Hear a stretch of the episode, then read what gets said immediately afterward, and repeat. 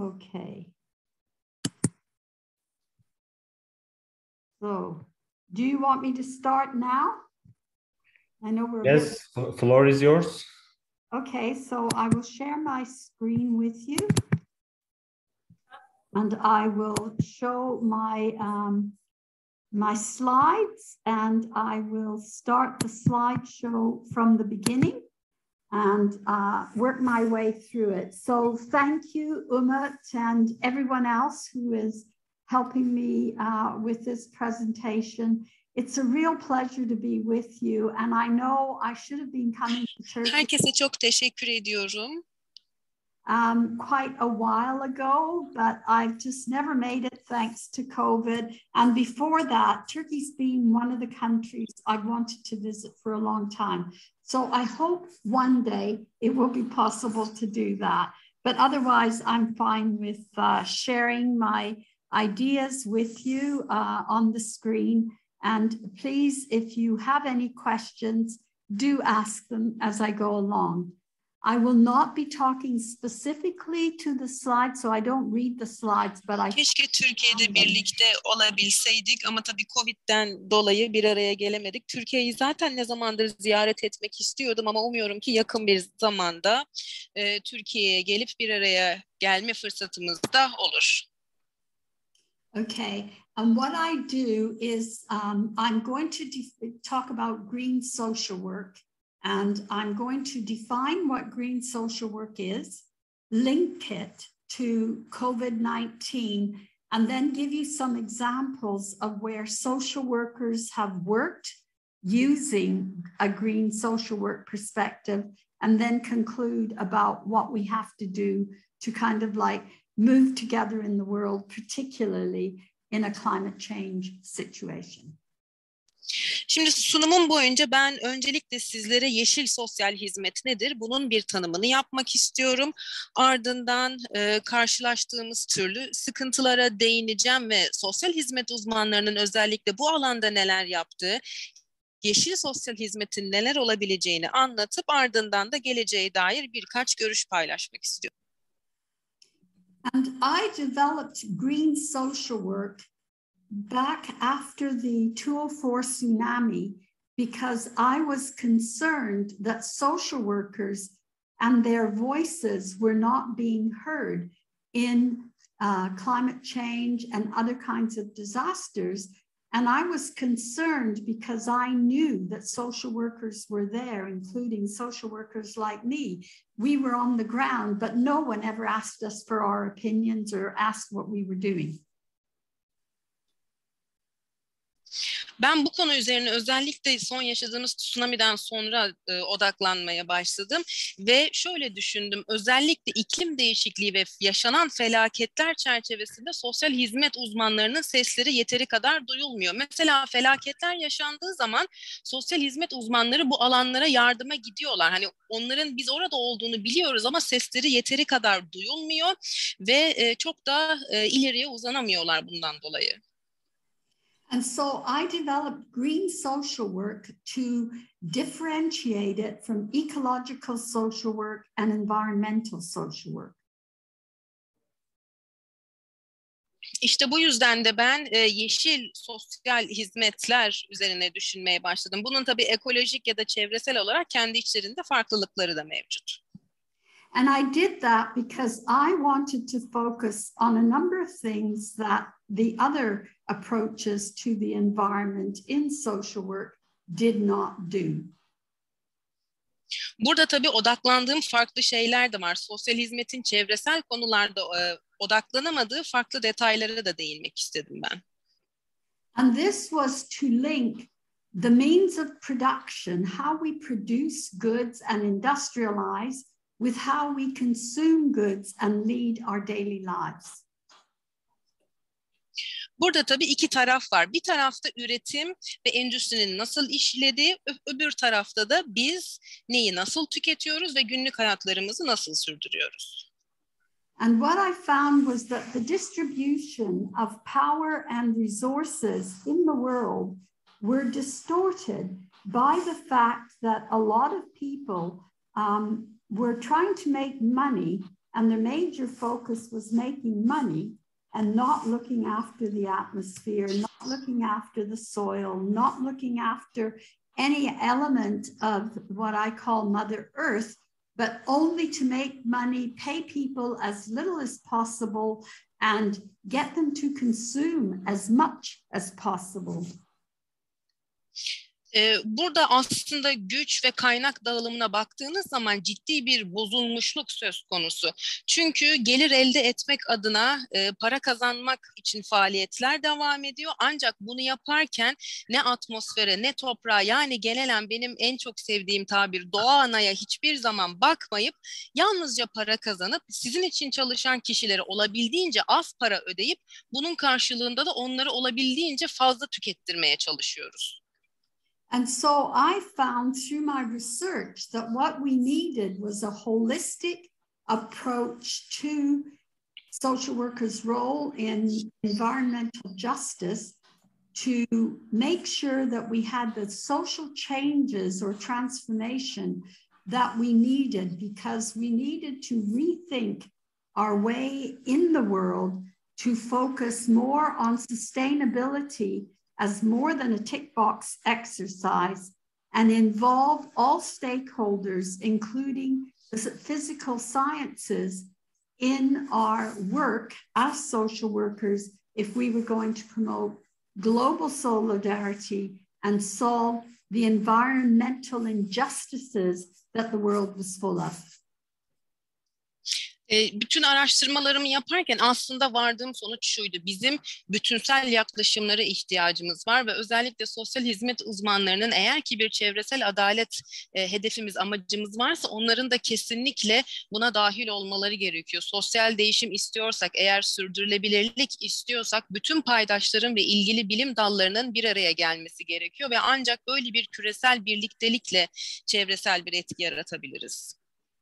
So I built on the definition of sustainability that uh, Gro Brundtland was interested in in 1986, which was about how we today should not destroy the chances of future generations to meet their needs.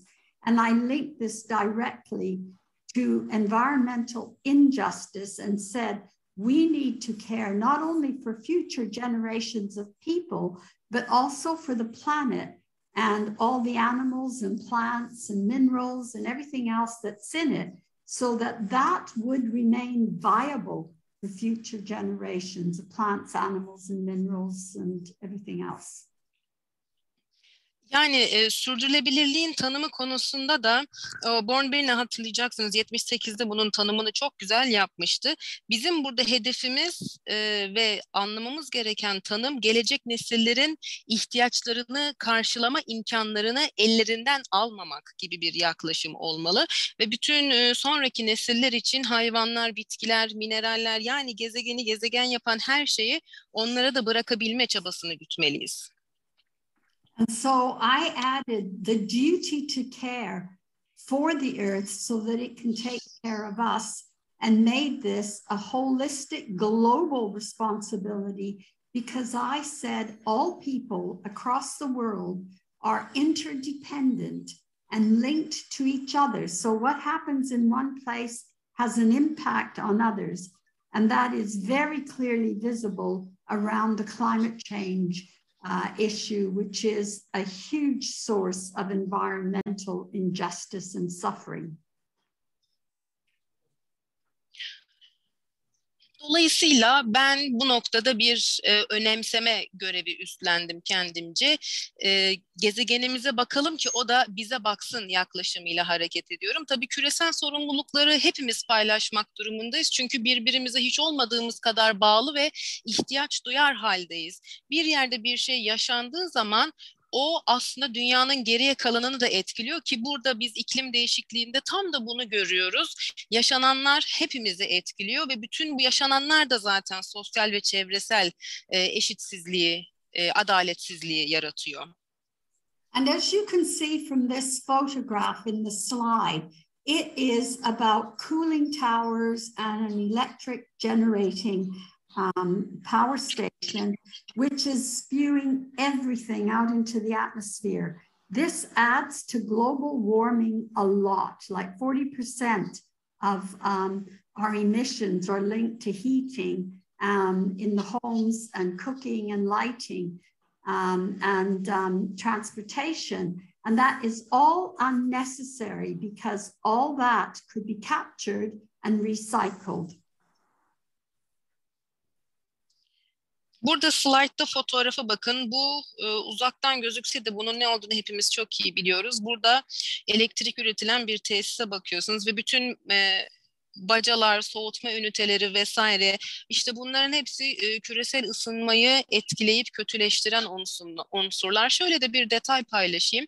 E, oluşan emisyonların yüzde kırkı ısınma, pişirme, aydınlatma ve ulaşım gibi e, ihtiyaçlarımızdan kaynaklanıyor ve aslında biz e, bunları yakalayıp geri dönüştürebiliriz.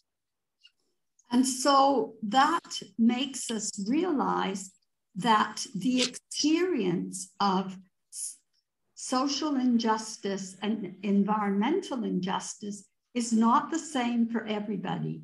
I call this differentiated experiences of a disaster, which social workers have to deal with.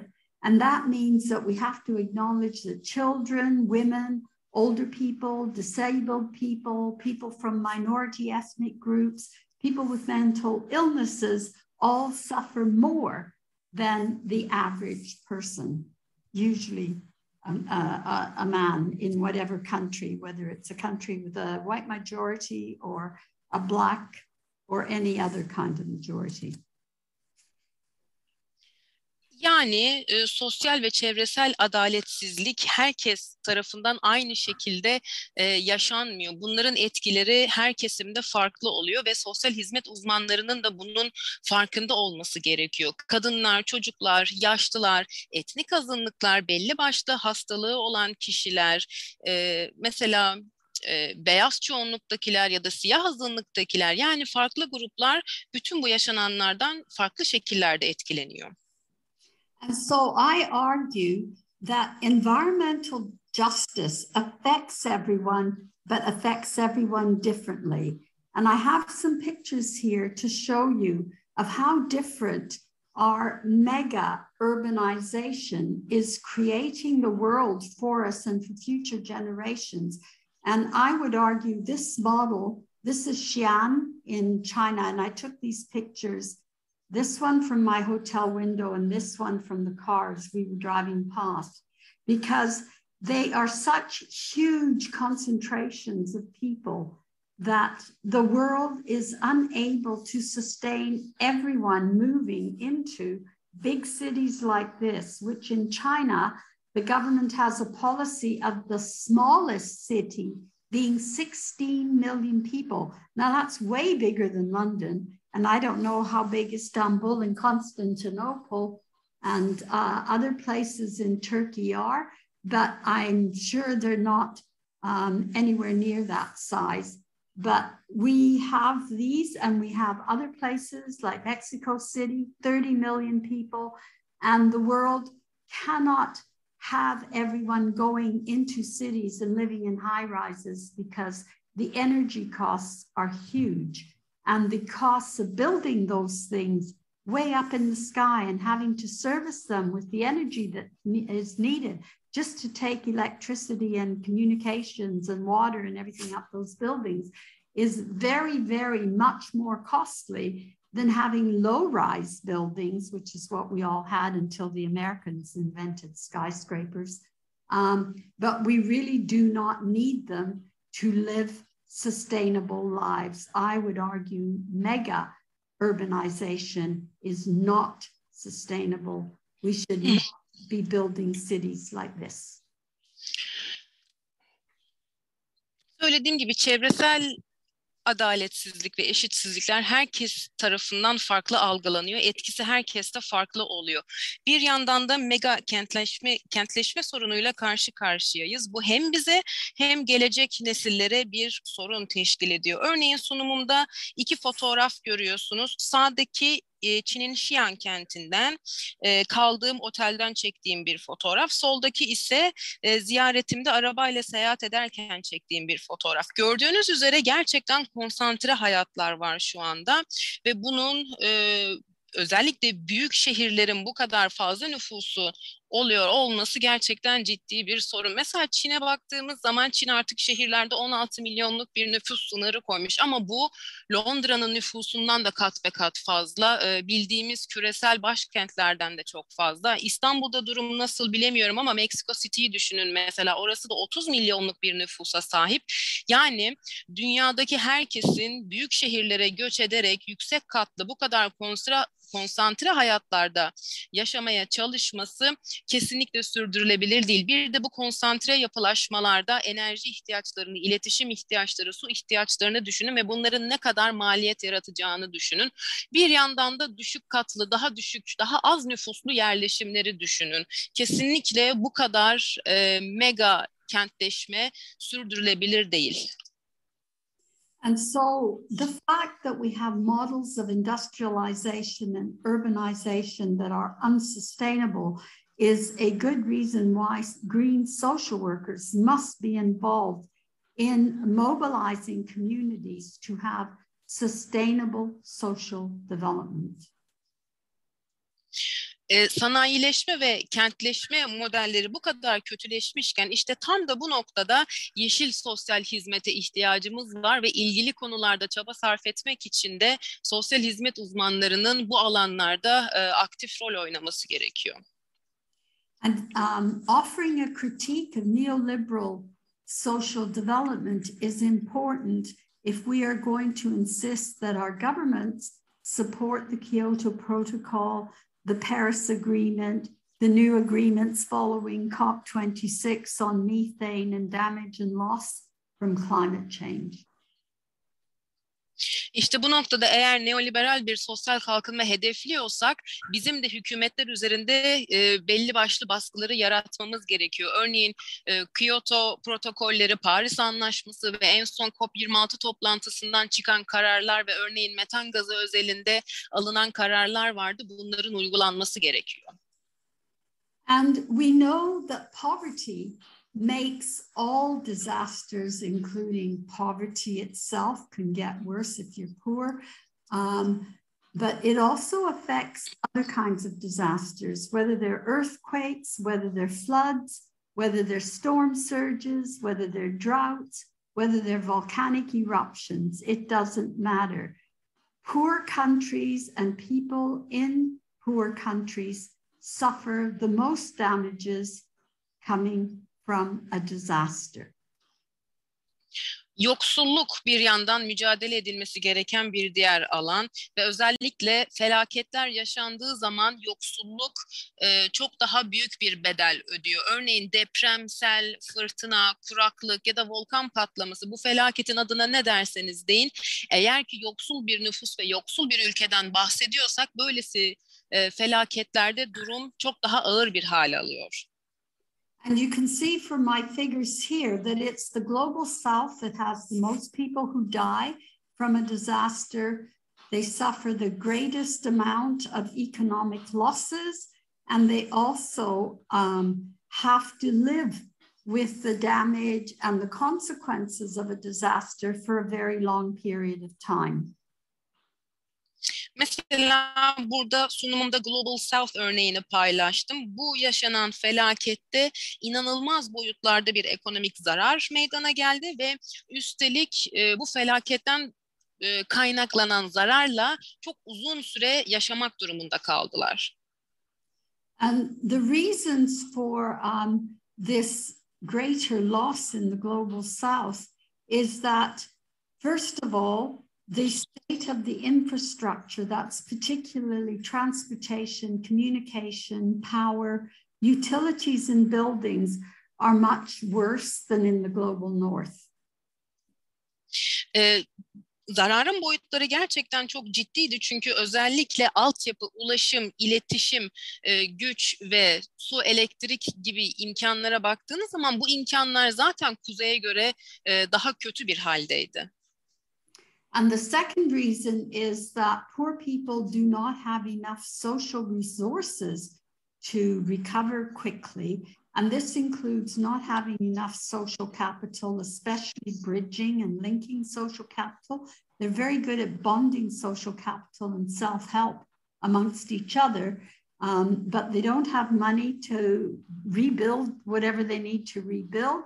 They don't have insurance, and all of these add to the problems they face. E, yoksul kişilerin tabii sosyal kaynakları da son derece sınırlı olduğu için herhangi bir felaket yaşandıktan sonra bu felaketi atlatabilecek, felaketten toparlanabilecek sosyal sermayeleri de mevcut olmuyor. Dayanışma içerisinde olabilme imkanları ne yazık ki mümkün olmuyor. E, kayıplarını yeniden inşa etmek ya da telafi etmek için e, ekonomik güçleri olmuyor, kaynakları olmuyor, sigorta imkanları da ne yazık ki bulunmuyor. And the third reason is that existing social inequalities like poverty, racism, sexism, disableism, mentalism, whatever ism you like, makes the disaster worse for people who have an ism and poverty to deal with. And we've seen this from Hurricane Katrina right down to COVID 19, including the failure of the West to distribute its vaccines equitably across the world.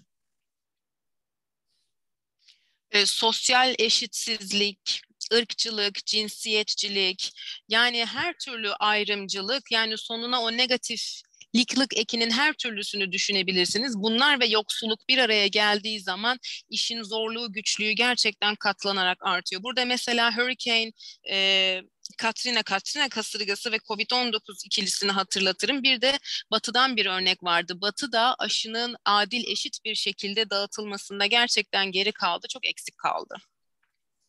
And also um, these reasons make self-help at the local level using bonding social capital, i.e., making links with people you know, your neighbors, your friends, your kin, family members, um, becomes essential for low income people. This is how they bring extra resources into their own small pot of resources, and they do this by sharing everything with each other. E, işte bu yüzden de yerel e, ölçekte dayanışma, yardımlaşma büyük de bir önem kazanıyor. Böylesi anlarda akrabalar, komşular, tanıdıklar, eş dost, düşük gelirli kişiler için e, en önemli kaynak, en önemli sermaye haline geliyor. Çünkü ancak böyle dayanışma içerisinde bulunup birbirleriyle yardımlaşabiliyorlar.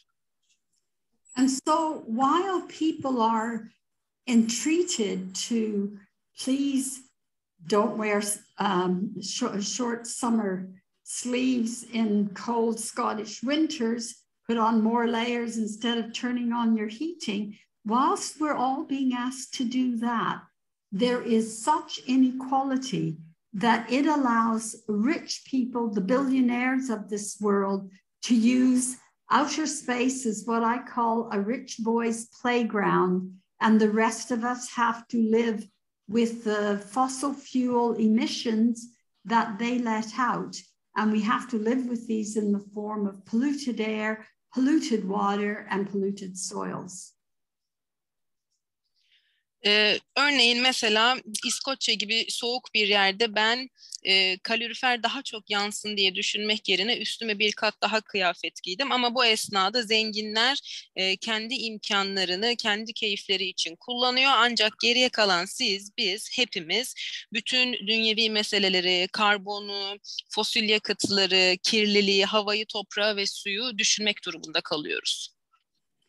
And the final thing I want to say about what makes disasters worse is that in no country in the world, no country in the world, does anyone call the um, military to account. And the military, because it keeps shooting ordinances in the form of bombs or ballistic missiles, depending on where you are, into outer space, into other people's territory, inside their own territories when there's civil uh, wars, like in Syria.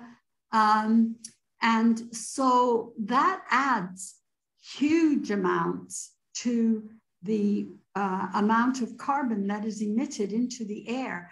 But very few people think about it, very few people make an issue of it. And in the UK, we have the only person in the world who is looking at this, and this is a, a scholar called um, Doug Weir, and he is trying to find out exactly which countries have the biggest military, and they're the ones that are, of course, bigger emitters than others. So it will come as no surprise to you to find out that the USA and China and their military are the biggest emitters. But big surprises are North Korea, which is a huge emitter because it spends so much of its uh, gross domestic product, uh, GDP, on the military. And so it prefers to let people starve and die of hunger than to um, turn its swords into plowshares, as we would say.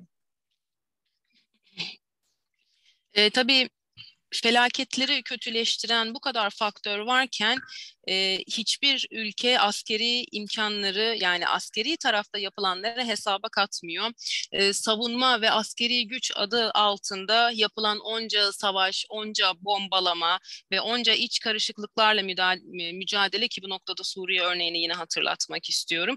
Bütün bunlar olurken aslında hiç kimse savunma sanayi ve askeri çabalardan doğan, oluşan karbon emisyonlarını hesaba katmıyor. Bu konuya kimse e, eğilmiyor. Mesela İngiltere'de bu konuya David Weir odaklanmıştı ve hangi ülkelerin en büyük askeri güce sahip olduğunu dolayısıyla en çok hangi ülkelerin emisyon yarattığını araştırmıştı. Tabii sürpriz olmayan bir şekilde öne çıkan iki ülke Amerika ve Çin. En büyük askeri imkanlar bu ülkelerde olduğu için en çok emisyonları da bu ülkeler yaratıyor. Tabii bunların takibinde yine değişik, e, enteresan bir şekilde Kuzey Kore karşısına çıkmış. O da Kuzey Kore de ciddi bir emisyon üreten, yaratan ülke. Hatta e, gayri safi milli hasılasının çok ciddi bir bölümünü kendi nüfusu açlıkla bu kadar mücadele etse ve hatta açlıktan hayatını kaybetse bile yine de askeri imkanlara ve savunma sanayisine harcıyor. And so, what can social workers, especially green social workers who focus on environmental justice, do about the problems that I have highlighted? Well, they can use um, the Universal Declaration of Human Rights to help eradicate poverty and bring resources into poor communities. Peki bu noktada yeşil sosyal hizmet uzmanları neler yapabilir, neye odaklanabilirler? Örneğin e, yoksullukla mücadele ve yoksulluğu yok etme stratejileri bağlamında e, evrensel insan hakları beyannamesinden yola çıkabiliriz. And so we can use as social workers Articles 22 to 27 to get these extra resources. Ee, özellikle bu beyannamenin 22. 23. ve 27. E, maddeleri bize kaynak bulmak anlamında gerçekten çok ciddi faydalar sağlayacaktır.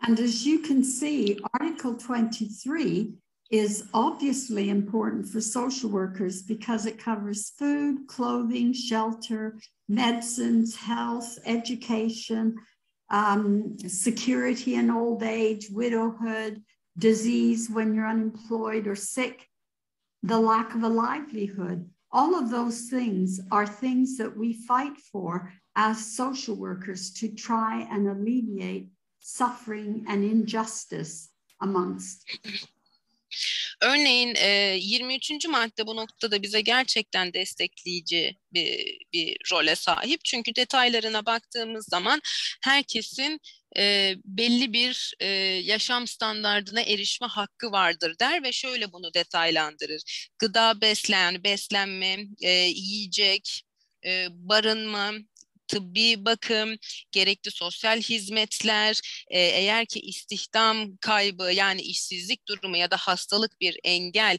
e, dul olma, ileri yaş ya da bir şekilde hayatınızı kısıtlayıcı, engelleyici durumlar varsa bu noktada sizin sosyal hizmetlere erişme hakkınız da var şeklinde bir tanımlama yapar 23. madde. It's really important that we acknowledge social workers' interest in human rights because they go back a very long time.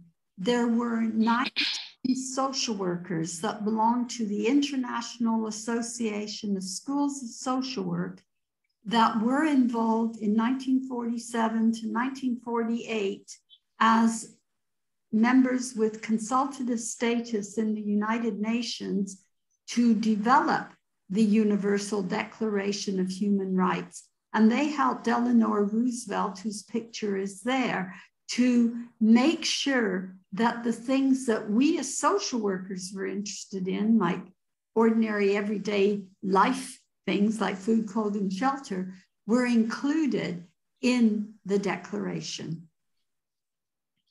E, tabii bizim de insan haklarını önemsememiz sosyal hizmet uzmanları olarak son derece önemli. Zaten e, geçmişte e, sosyal hizmet uzmanları bütün bu insan haklarının oluşumunda ön ayak olmuş ve çok ciddi çalışmalar yapmışlardır. Özellikle 1947-48 yılları arasında e, ciddi çalışmalar öne sürdüler ve Eleanor Roosevelt ki orada fotoğrafını sunumumda görüyorsunuz. Kendisine de sosyal hizmet uzmanları yardım ettiler ve e, özellikle de o günlük ihtiyaçları karşılama ve bu standartlara erişebilme ibarelerini bu şekilde insan hakları beyannamesine eklediler.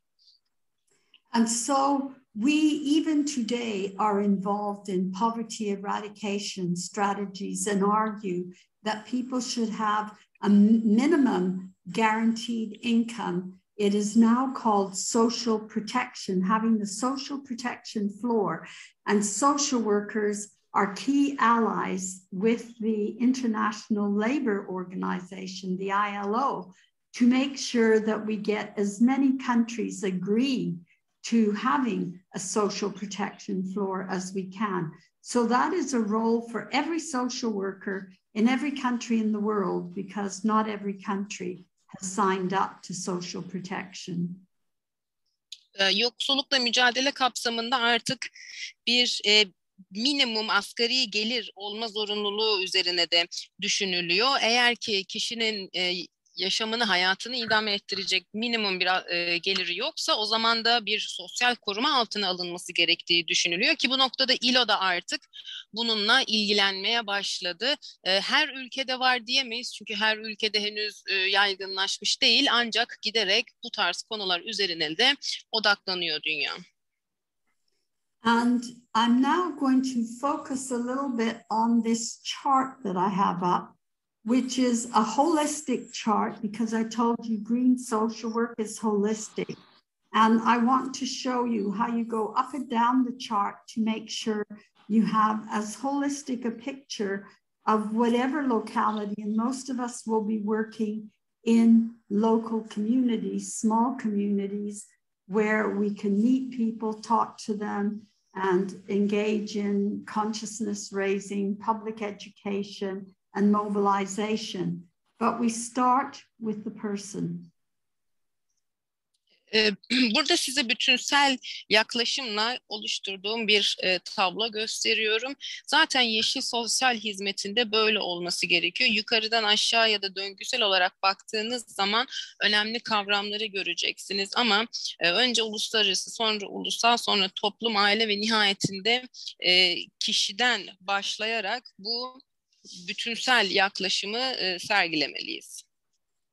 And every person, of course, lives within a family, which is based in a community. We all live in national societies. That's the country where we live in. And because most nations of the world are members of the UN, we are all affected by the um, international domain, and the influence is both ways from the person to the international, from the international to the person.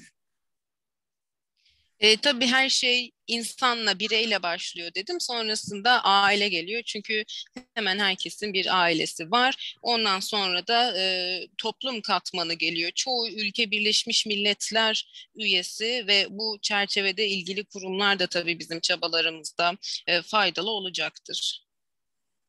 And so what we have is a range of um, social institutions and the physical environment that we must look at. So, the physical environment, I said already, we have a duty to care.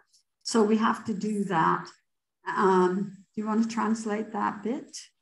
Ee, şimdi burada sosyal kurumlar ve fiziksel çevreye de bakmak durumundayız ki fiziksel çevre bizim gerçekten önemsemekle yükümlü, sorumlu olduğumuz taraf. And um, we then have the social and the cultural relations. And this is where our institutions like the family, the school, our mosques, our churches, our gurdwaras, all our um, uh, big institutions like hospitals and all the um, services that we rely on and our businesses are all located in that sphere.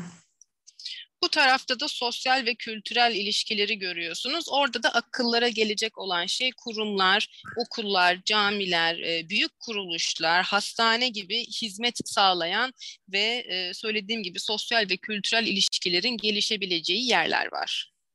And so we are um, very um, involved in kind of us green social workers looking at the whole of society, including the political and economic forces, which is why I started off saying that green social work offered a critique of how we currently produce goods and services and consume them. Yeşil sosyal hizmet uzmanları işte bu yüzden bütün bu bahsettiğim alanlarda aktif rol oynayabilir. Üretimden neyin nasıl tüketildiğine kadar bir dizi faaliyetler gerçekleştirebilirler. And we also need to link up with um, our spirituality and our values. Our values are partly social and cultural, they're partly spiritual, they're partly religious. So we have a whole range of impacts on our values, our norms, our traditions, which we have to be aware of as well. Because if we are helping people in local communities, we have to understand where they are coming from.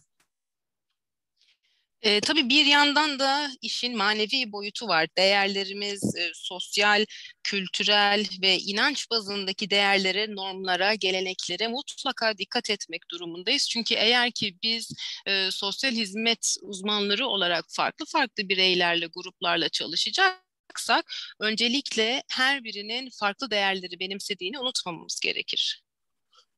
And then, as social workers, we also have to acknowledge that we work within power relations. Sometimes we, as social workers, are very powerful.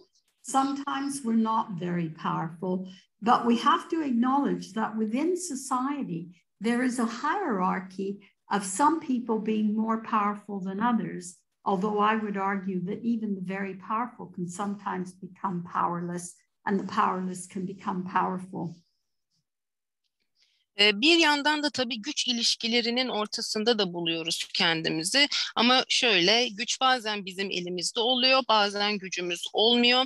E, toplumda da hiyerarşinin mümkün olabileceğini her zaman için aklımızda tutmamız gerekir.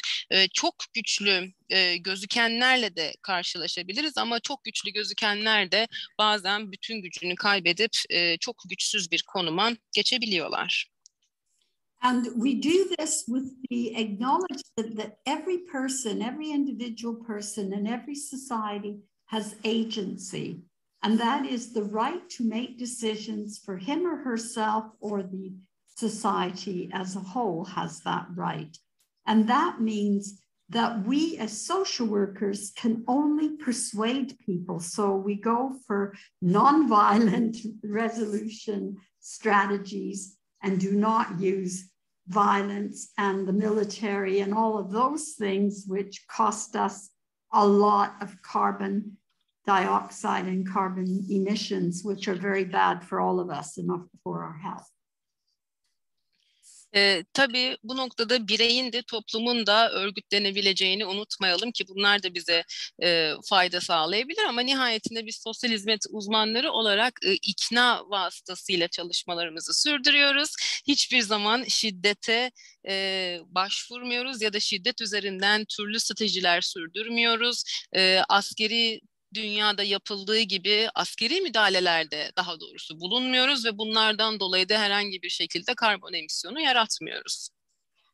And we rely on having resources to do our work, but usually we do not have enough resources because the resources come to us from society and it's the politicians, usually our governors, who decide how much resource goes into social work unless you're a voluntary organization and then you have to rely on state grants and how much the state will give you or on voluntary donations from individuals.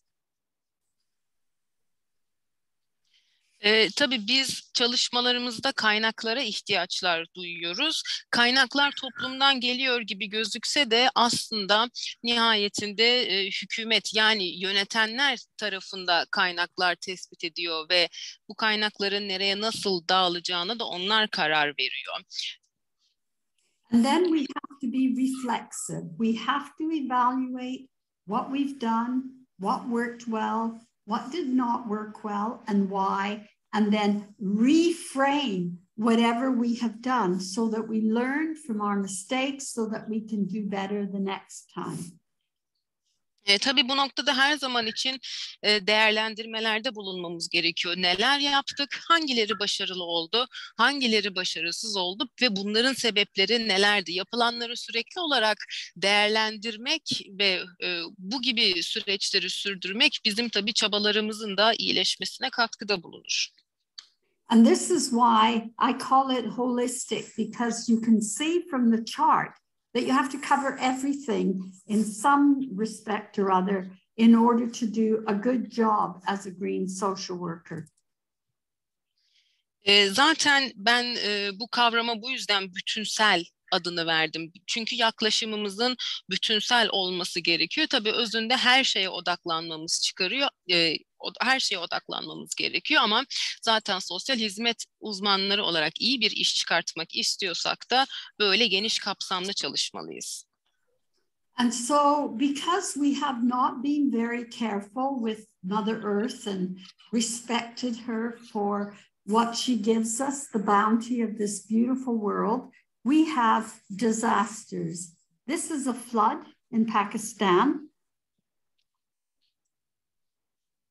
Ee, biz tabii bir yandan doğa anaya da iyi davranmadık. O bize üzerinde yaşayabileceğimiz ne kadar güzel bir gezegen armağan etmiş olsa bile biz bunu biraz kötüye kullandık. Örneğin Pakistan'da yaşanan sel felaketinden görüntülere bakıyorsunuz şu an sunumumda.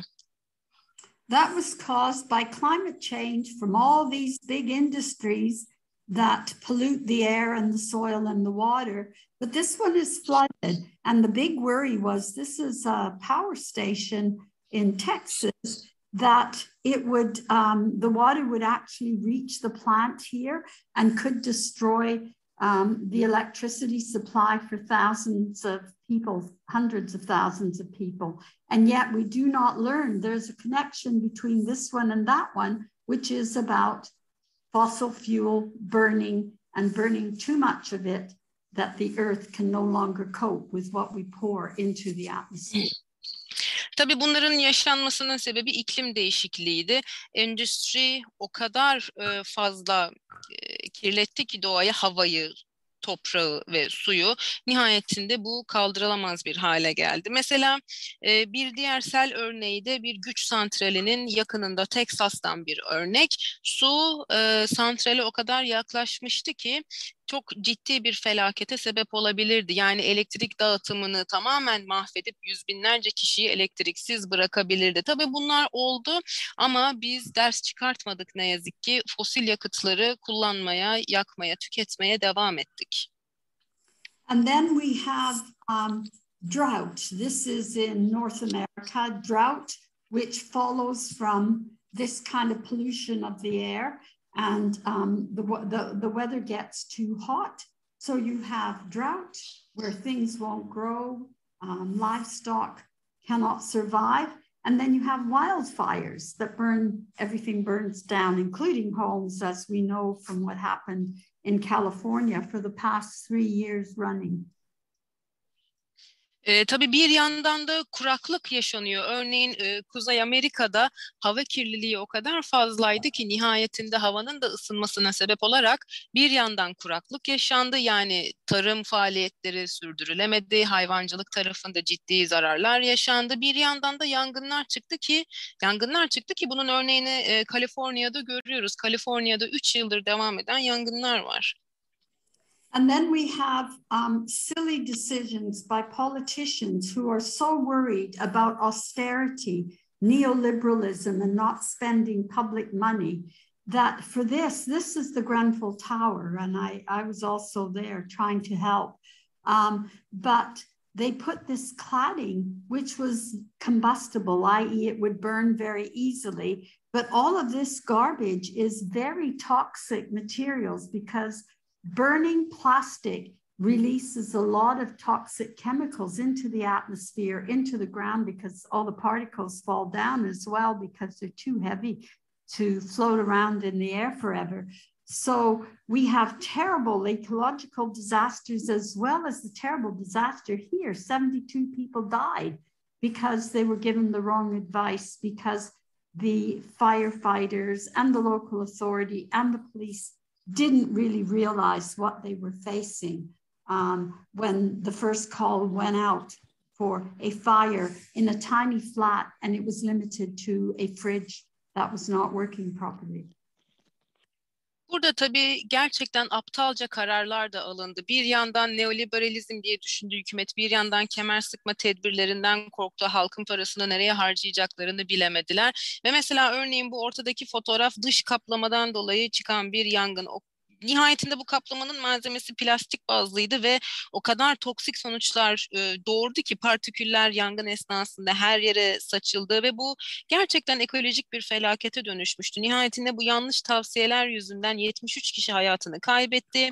E, itfaiye ve yerel yönetimde e, çok ciddi şekilde e, zarar gördü ve böyle örnekler gitgide yaygınlaşıyor.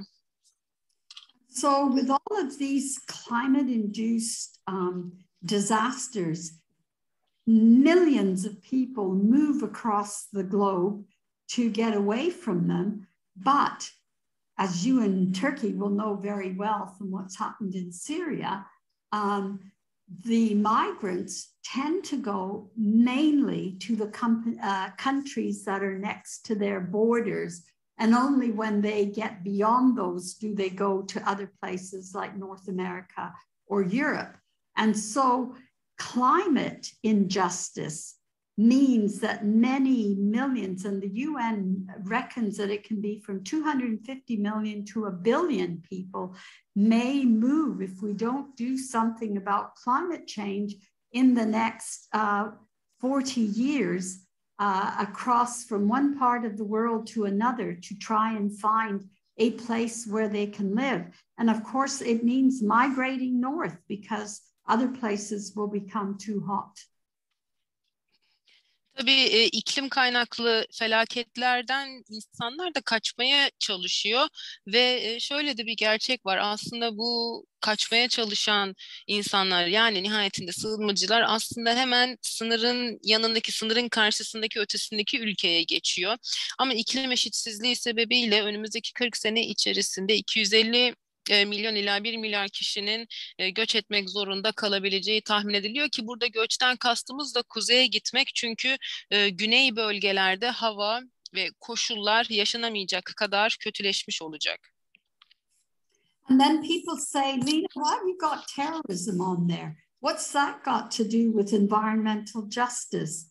Well, I can give you examples in Central Asia, in the Middle East, where many conflicts have arisen, and even in Egypt and Ethiopia, conflicts have arisen over resources, water mainly, and people then end up creating tensions, war, terrorism, and then it spreads from there outwards. And let me just give you Syria because uh, Turkey knows only too well how many millions of Syrians are looking to you for help and they've come across your borders in their millions.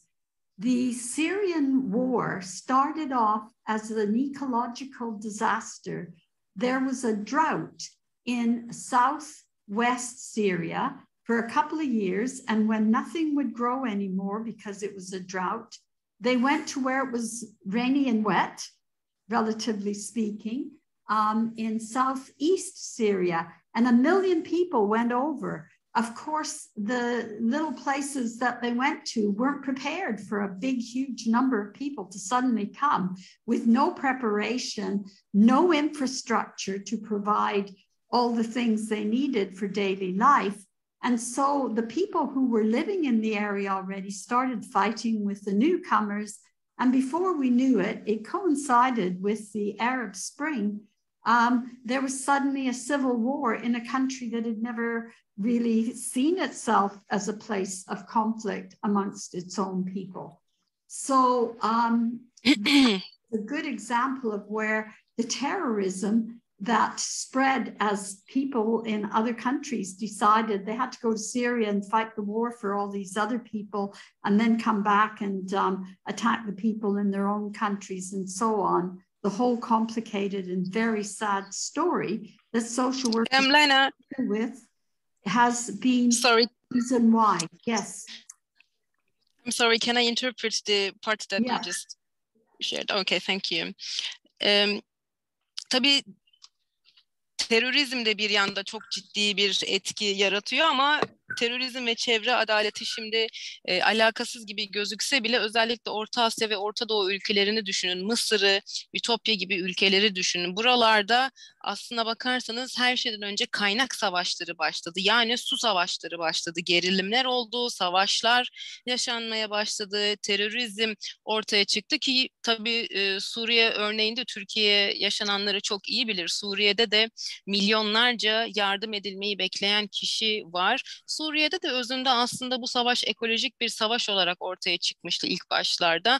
Kuraklık sebebiyle zirai faaliyetler gerçekleştirilemedi. Hiçbir ürün yetişmedi hal böyle olunca da e, Güneydoğu'dan milyonlarca kişi göç etmeye başladı hala zirai faaliyetlerin devam ettiği bölgelere. Ancak tabii göçü alan yerde son derece hazırlıksızdı. Bekledikleri bir göç dalgası olmadığı için ne altyapı ne başka bir şey hiçbir kaynak yeterli değildi. Tabii bir yandan da bütün bu yaşananlar Arap Baharı'yla e, çakıştı. Sonrasında bütün terör olayları e, Suriye'yi günümüzdeki haline getirmiş oldu. And so I talk about how we need to think about our evidence based hazard risk reduction model, which we can transfer from one place to another.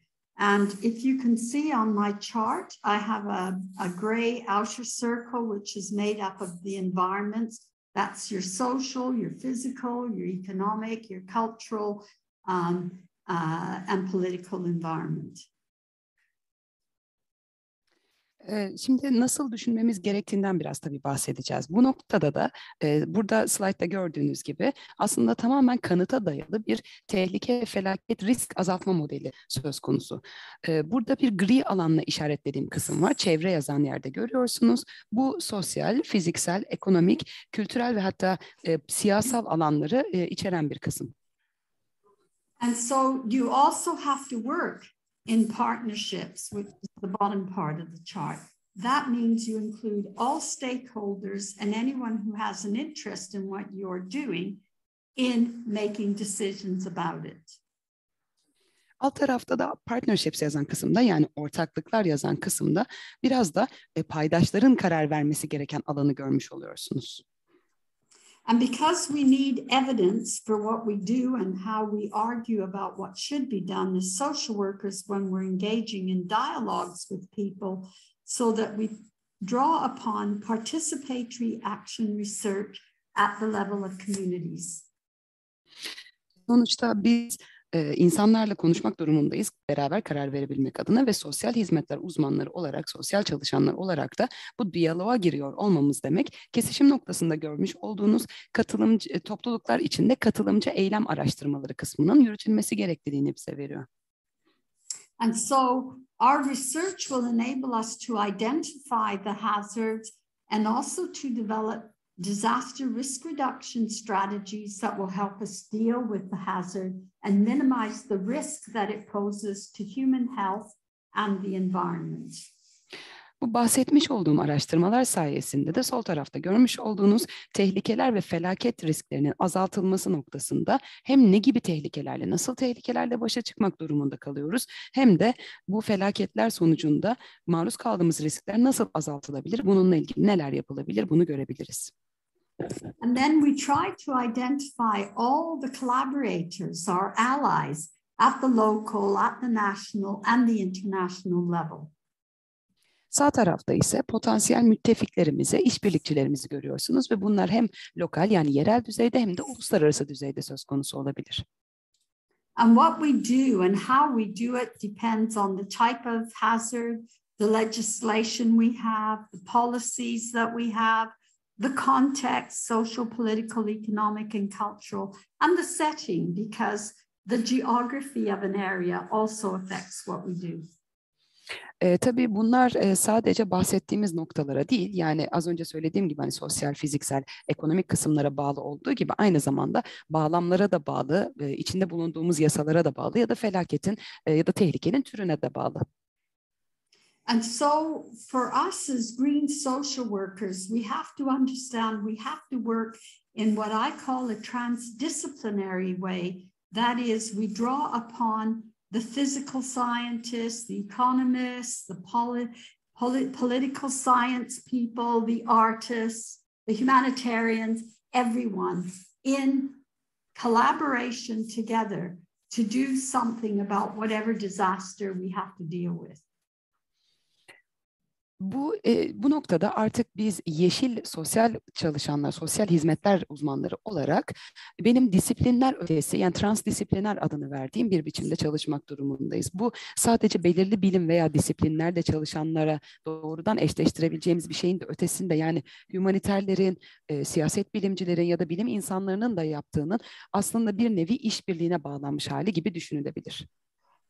And so we as social workers have five key tasks in each disaster that we have to work our way through. The first one is a risk and needs assessment to find out what resources we have to meet the needs we identify.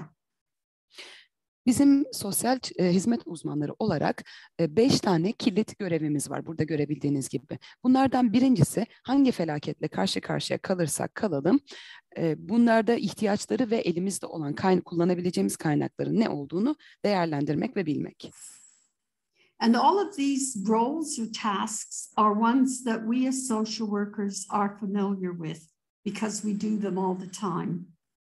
Bu roller ve görevler aslında bizim sosyal hizmetler alanından aşina olduğumuz şeyler çünkü sürekli bunları kullanıyor ve görüyoruz. So we're always coordinating and delivering goods and services, but in a disaster, it's the setting and the hazard that's different. Yani e, biz zaten sürekli olarak çeşitli ürünlerin, mal, pardon, malların ve hizmetlerin zaten e, koordinasyonunu ve dağıtımını gerçekleştiriyoruz ama bir felaket durumunda içinde bulunduğumuz ortamın hangi ortamdayız ve bu ortamda bunu nasıl yapacağız o daha önemli hale geliyor. And in a disaster, because families often get separated from each other, we try to help unify the families and bring them back together so that they can meet their obligations to each other and their communities. And that is something we do in a non-disaster situation too. Ayrıca felaket durumlarında birbirlerinden ayrı kalan ailelerin bir araya gelmesine ve birbirlerinin hem birbirlerine hem de toplu, içinde bulundukları toplumlara karşı görevlerini yerine getirmesine yardımcı oluyoruz. Ki bu zaten normalde felaket durumu dışında da bizim yaptığımız bir şey. And then we also support individuals and communities to rebuild their lives, like we're always doing that. That's why we're seen as change agents. But the difference in a disaster is that we're building resilience and we're trying to reduce the chances of being harmed by a future disaster. Bunun yanında e, bireylerin ve toplulukların yaşamlarını, hayatlarını tekrar inşa etmesini destekliyor. Bunu yaparken de tabii ki zaten bu arada bu yüzden bize değişimin ajanları adını veriyorlar yaptığımız iş bağlamında. Bunu yaparken tabii ki bir yandan direnç geliştirme ve gelecekteki riskleri de minimum hale getirmeye çalışıyoruz kapasiteler yaratarak. And then we lobby and we advocate and mobilize for change. And again, that's nothing new for us. But what we do is a little bit different in a disaster. Tabii ki savunuculuk yapmak, lobicilik yapmak, e, harekete geçirmek bireyleri bizim değişim adına yaptığımız bir şey ve bunu da sadece felaket durumunda değil, normal hayatta da gerçekleştiriyoruz. So we're familiar with the first one where we're always trying to end structural inequalities, particularly poverty, sexism, racism, and all the other isms. Birinciye tabii ki aşinayız. Burada gördüğünüz gibi yapısal eşitsizliklerin e, devam etmesini önlemek yazıyor burada. Bu her türlü izim olabilir. Yani seksizm olabilir, racism yani ırkçılık olabilir, cinsiyetçilik olabilir ya da yoksulluk olabilir. And then um, unless we're community workers where we're always involved in sustainable development, what we do that's different in a disaster is looking for alternative models of socio-economic development because we have a critique of neoliberalism. E, aynı zamanda neoliberalizmin de eleştirisini yap, yaptığımızı düşünecek olursanız sürdürülebilir kalkınma noktasında e, sosyoekonomik e, kalkınmaya kalkınma adına sürdürülebilir alternatif modellerin geliştirilmesine de yardımcı olmamız gerekiyor. And then our profession is committed to enhancing the well-being of people. That's nothing new. But what is new is that we start taking responsibility for all other living things like animals and plants and the planet itself. Bunun yanında insanların e, refahını da geliştirmeye çalışıyoruz ve mesleğimiz gereği yaptığımız bu şey bizim için tabii yeni bir nokta değil. Ama yeni olan şey şu ki başka yaş başka canlıların ve gezegenimizin de iyiliğini insanlar kadar düşünmek durumundayız. And so we work in disasters in roles that we're very familiar with, and you can see a big long list of them here. And I'm not going to go over all of them. I will pick out only two. Şimdi biz e, sosyal hizmetler uzmanları olarak e, pek çok farklı role bürünüyoruz. Bunlar zaten gördüğünüz gibi uzun bir, bir liste var slaytımda. Ben bunların hepsini tek tek detayına girmeyeceğim. Yalnızca iki tanesinden bahsedeceğim. And these two are not ones that we normally think about. One is being a cultural interpreter. It's really important that if we go to help people in a disaster in a country that is not our own, we understand their culture, their language, their religion, because we need that in order to do a good job and respond to them on the basis of their understandings and not imposing ours upon them. Bunun yanı sıra normalde düşünmediğimiz şeylerden bahsetmişken bence e, başlamak istediğim nokta bizim aslında kültürel tercümanlar olduğumuz. Çünkü başka bir ülkede yani bir felaket durumunu düşünün başka bir ülkenin e, kültürüne, diline ve dinine e, an, e, anlayış göstermek yani bunları çok iyi anlamak ve buna adapte olmak durumundayız. Bunlar sadece işimizi iyi yapmak için geç, bizim ihtiyacımız olan şeyler değil. Aynı zamanda e, felaket durumunda yardım edeceğimiz toplumu daha iyi anlamak ve ihtiyaçlarına yanıt vermek için geçerli olan şeyler. Bu yüzden kültürel tercümanlarız. And then the second one is becoming scientific translators, where we um, give the messages of the physical sciences to people in a way that they can understand it very easily and clearly. And COVID is a good example of that. Bunun yanı sıra biz aynı zamanda e, bilimsel tercümanlarız. Çünkü e, topluluklara bilimsel bilgiyi açık bir şekilde iletmek ve bir nevi tercümanlık yapmak durumunda kalıyoruz. Bu noktada COVID gerçekten çok iyi bir örnek olacaktır. And so, what we found in COVID is that we had a new coronavirus come into the communities. People did not have natural immunity against it. So, it became a very infectious, easily spread disease. Peki Covid durumunda ne oldu? Ee, yeni tip koronavirüs adını verdiğimiz hastalık bir anda geldi ve insanların doğal bağışıklığı olmadığı için çok hızlı bir şekilde yayılan bir enfeksiyon olarak karşımıza çıktı. But we had to learn that it affected different people differently. And the ones that were most at risk were older people with comorbidities or other health conditions. Bunun yanı sıra farklı kişileri farklı farklı etkilediğini de gördük. Özellikle de yaşı ilerlemiş olan ve komorbiditelere sahip olan bireyler çok daha kolay etkileniyordu COVID'den. And social workers suddenly found that they had to do things that they weren't really prepared to do before. Sosyal hizmetler çalışanları da o an o zaman fark etti ki daha önceden hazırlıklı olmadıkları bir duruma hazırlanmak zorundalardı.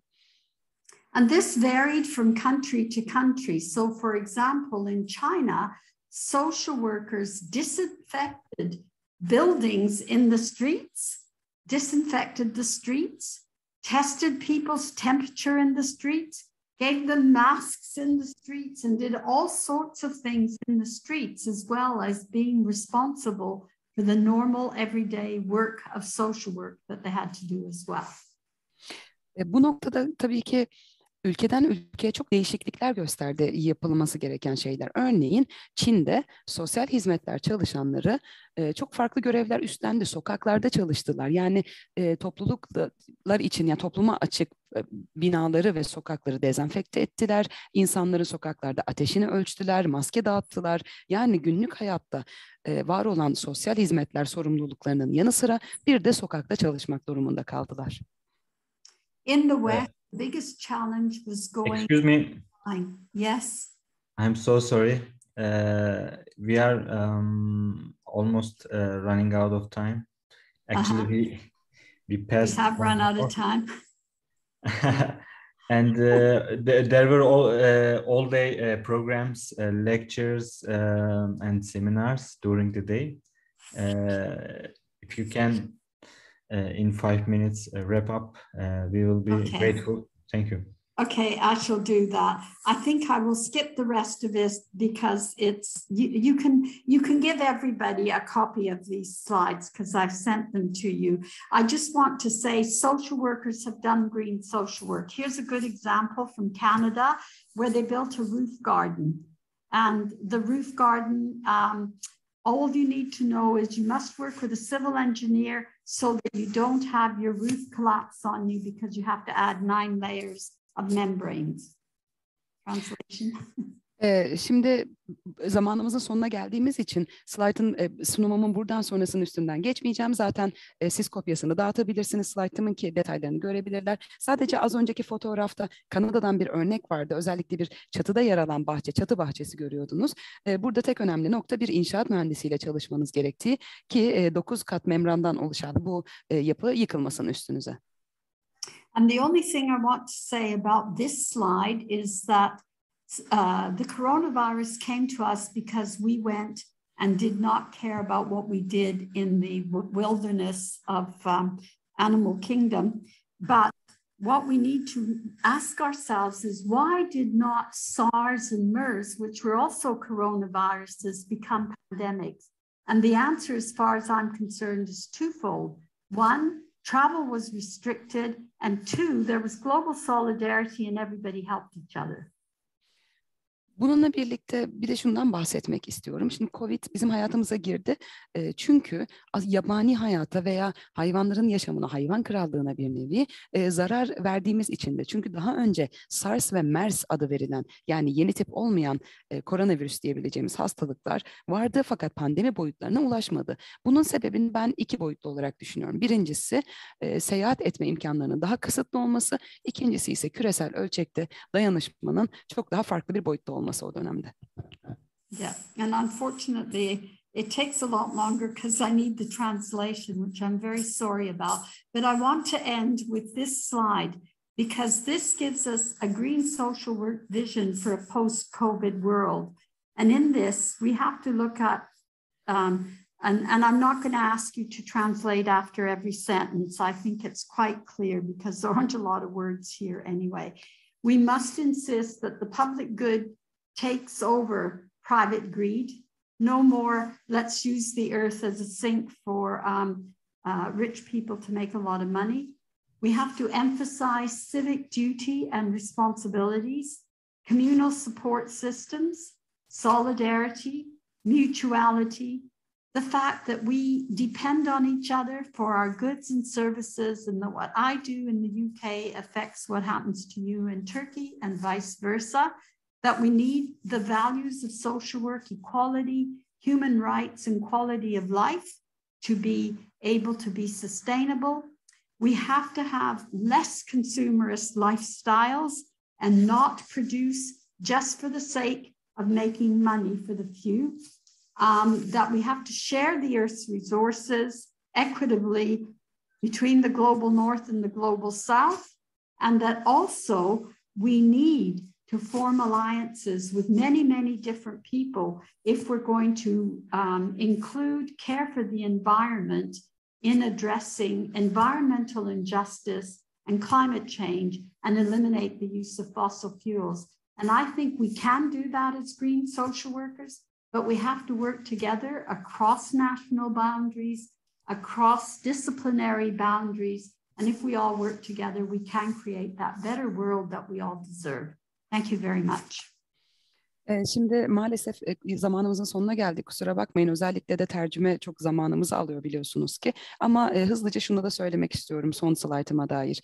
Covid-19'dan öğrendiklerimize bakacak olursak artık yapmamız gereken şeyler dünyanın sadece para kazanılacak bir yer. Yani zenginlerin daha çok para kazanması için bir yer olmadığından emin olmak ve toplumun iyiliğinin özel açgözlülüğün önüne geçmesini sağlamak, sivil görevlerimize, topluluk destek sistemlerine, dayanışmaya, birlikteliğe, eşitliğe, birbirimize birbirimize bağlı olduğumuza önem vermek, insan hakları e, ve yaşam kalitesi üzerine düşünmek, daha az tüketici bir yaşam tarzlarını benimsemek, e, sadece e, tüketme üstüne odaklanmamak ve tabii ki iklim değişikliği ya da fosil yakıtların kullanılmasının elimine edilmesi gibi global kuzey ve güneyin ayrılması noktasında da e, bu konuları düşünmek ve tabii paydaşların özellikle de daha iyi bir dünya yaratılması adına müttefik olmasını sağlamak. Bunlar gerçekten COVID-19 sonrasında yeni bir dünyanın inşa edilmesi edilmesini kolaylaştıracaktır ve bizler de sadece ülkelerin değil farklı disiplinlerin sınırlarını aşarak birlikte bu işi başarabiliriz. Çok teşekkür ediyorum.